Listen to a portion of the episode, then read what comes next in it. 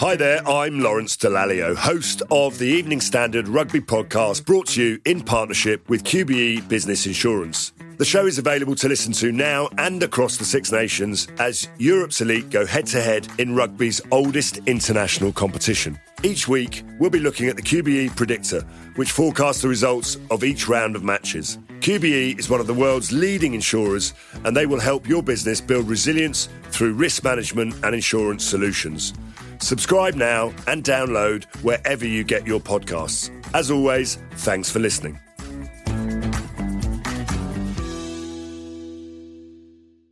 ES Audio. From the Evening Standard in London, I'm David Marsland, and this is The Leader Weekends. Every Saturday, we bring you a bonus episode of our business podcast, How to Be a CEO. This is a cut-down version, so hit the link in the show notes to hear the full thing, or search your podcast provider for How to Be a CEO. There are new episodes every Monday morning. Charlie Mullins, he's one of Britain's best-known and most successful businessmen. He founded Pimlico Plumbers in 1979, turned it into a £50 million a year trade empire, then sold it last year for £140 million.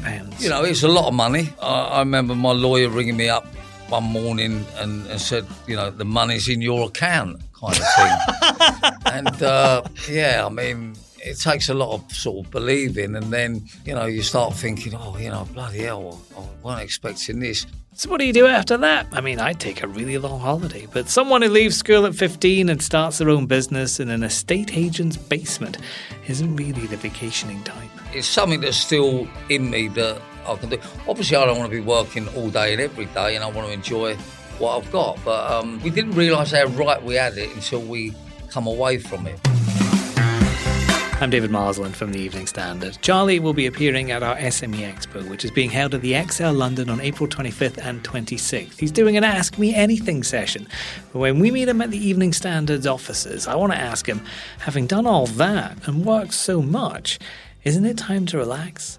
Yeah, no, it's far from it. I mean, I actually plan at the moment to open up another London service company, a family-run one.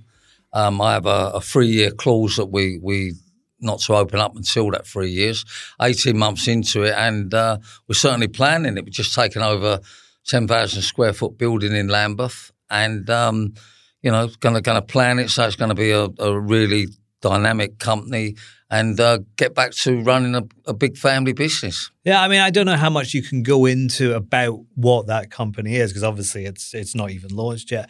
But thinking about that 3-year clause where you couldn't start something, was that frustrating? I mean, when you sold the company, did you think, oh, it's going to be fine, I'm not going to do this again? How soon after you well, put it... Well, to be perfectly honest, at the time, when we completed the sale in October 2021, I had no intention of ever opening again. You know, I've got enough money to, you know, live a wonderful life, and so has my family.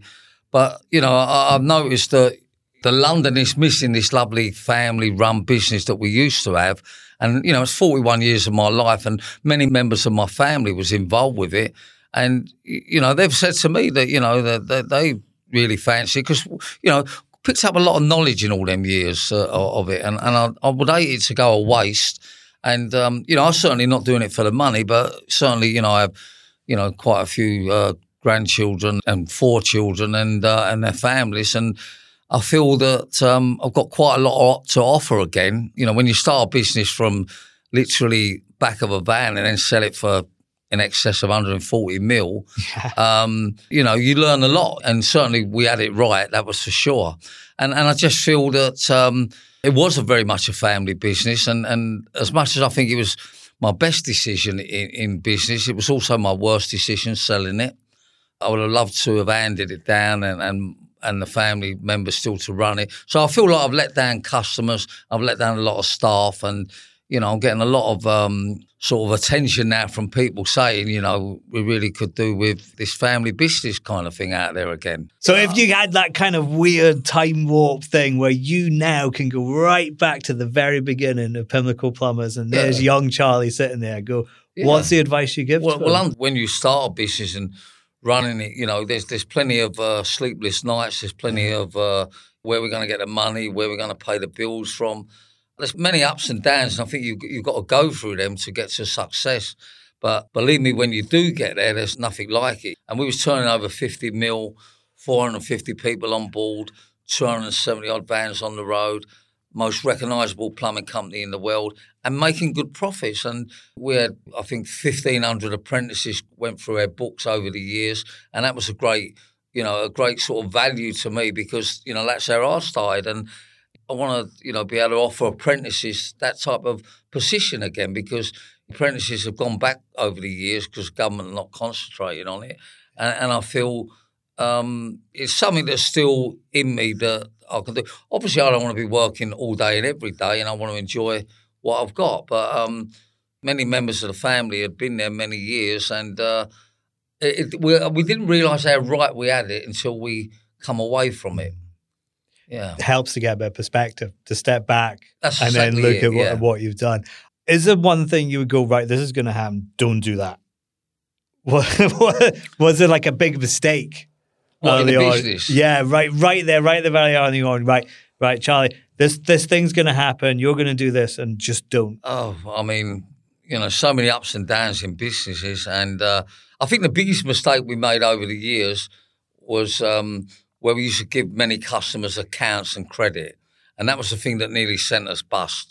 So in the late 80s, early 90s, we had no cash flow, we had overdrafts, we had loans from the bank, and we had quite a lot of customers owed us lots of money. Then the recession came and things were very, very difficult. We went in to see two liquidators. First one said, you've got no money, wrap it up.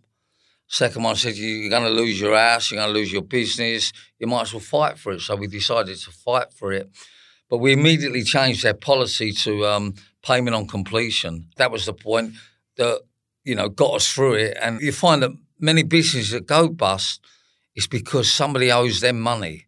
You know, it's not necessarily they're doing anything wrong, but they can't get the money in. And cash flow is the most important thing. And the other mistake I made, you know, it's quite adventurous. So I bought a building that was going to turn into our head office in Lambeth, and I bought it, well, I thought it was at the right time, but evidently there was a recession just around the corner, and the bank lent us loads of dosh for it, and then they weren't happy with the equity of it, and they wanted to call the loan in. So the other mistake I made was, you know, don't trust banks, basically. I mean, they're crooks in suits. You know, they lend you an umbrella as long as it's not raining.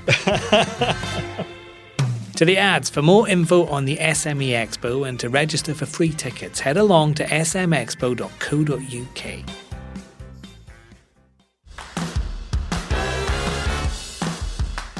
Charlie, you want to run for Mayor of London? Why? Why is the big question? Yeah, well, I mean, I feel that being I sort of come from London, I live in London, I work in London, I spend all my time in London, I spend all my money in London, I understand London. And I understand what it needs to get London moving again. I think a businessman would be good as London mayor. And, you know, so I'll be chucking my hat in the ring there. And, you know, I feel quite confident of getting a lot of people behind me. You know, the black taxi trade, they need a lot of help of you know, being able to move around. And I'm not a lover of the bike lanes and, you know, they're empty 20 hours a day. And, you know, they've turned two lanes into one. It's just not right. And you need to get London moving, not just with traffic, but with businesses. And, you know, I'd come in with an apprenticeship scheme where all apprentices have free London transport travel because a lot of people can't take a job because the fares are too expensive. You know, so you've got to start looking after youngsters from school level and get them in the workplace. And, you know, I have to say, you know, most youngsters get in trouble. You know, they all often say, you know, I don't have a job, I've got nothing to do. So it's so important to get people into it. I think it's a game changer when a youngster gets a job. Yeah. And I just feel that understanding that and coming from London, I think it needs someone with a business experience and a common sense approach. But you were talking earlier about, you know, the importance of experience in work and in doing a job. You don't have much experience in the political field. Could you work with the politicians inside City Hall? Because what I'm saying is you don't have much experience of that political world of negotiation. But over the years, I've got involved in politics, and you know, had many, many debates with many politicians. And you know, the difference with many politicians, they haven't run a business. So, you know, I'm 1-0 up on them. And, yeah, I mean, they've got all the brains in the world, but, you know, they don't necessarily understand how a business operates, or a lot of people in the real world. And, you know, I think I got quite involved with politics over the years. I just feel that, you know, it needs working class people in politics. That's exactly what it needs. It needs people that understand money and understand what it's like. You know, I'm not a great believer in all these strikes, and you need to be able to sit down and negotiate round the table. But it needs more working class people in politics. There's no two ways about that. That was Charlie Mullins. How to Be a CEO is back on Monday morning. Hit your follow button so you never miss any of our shows, and we have some great ones coming up. And go to standard.co.uk/business every day for the latest news, interviews and analysis.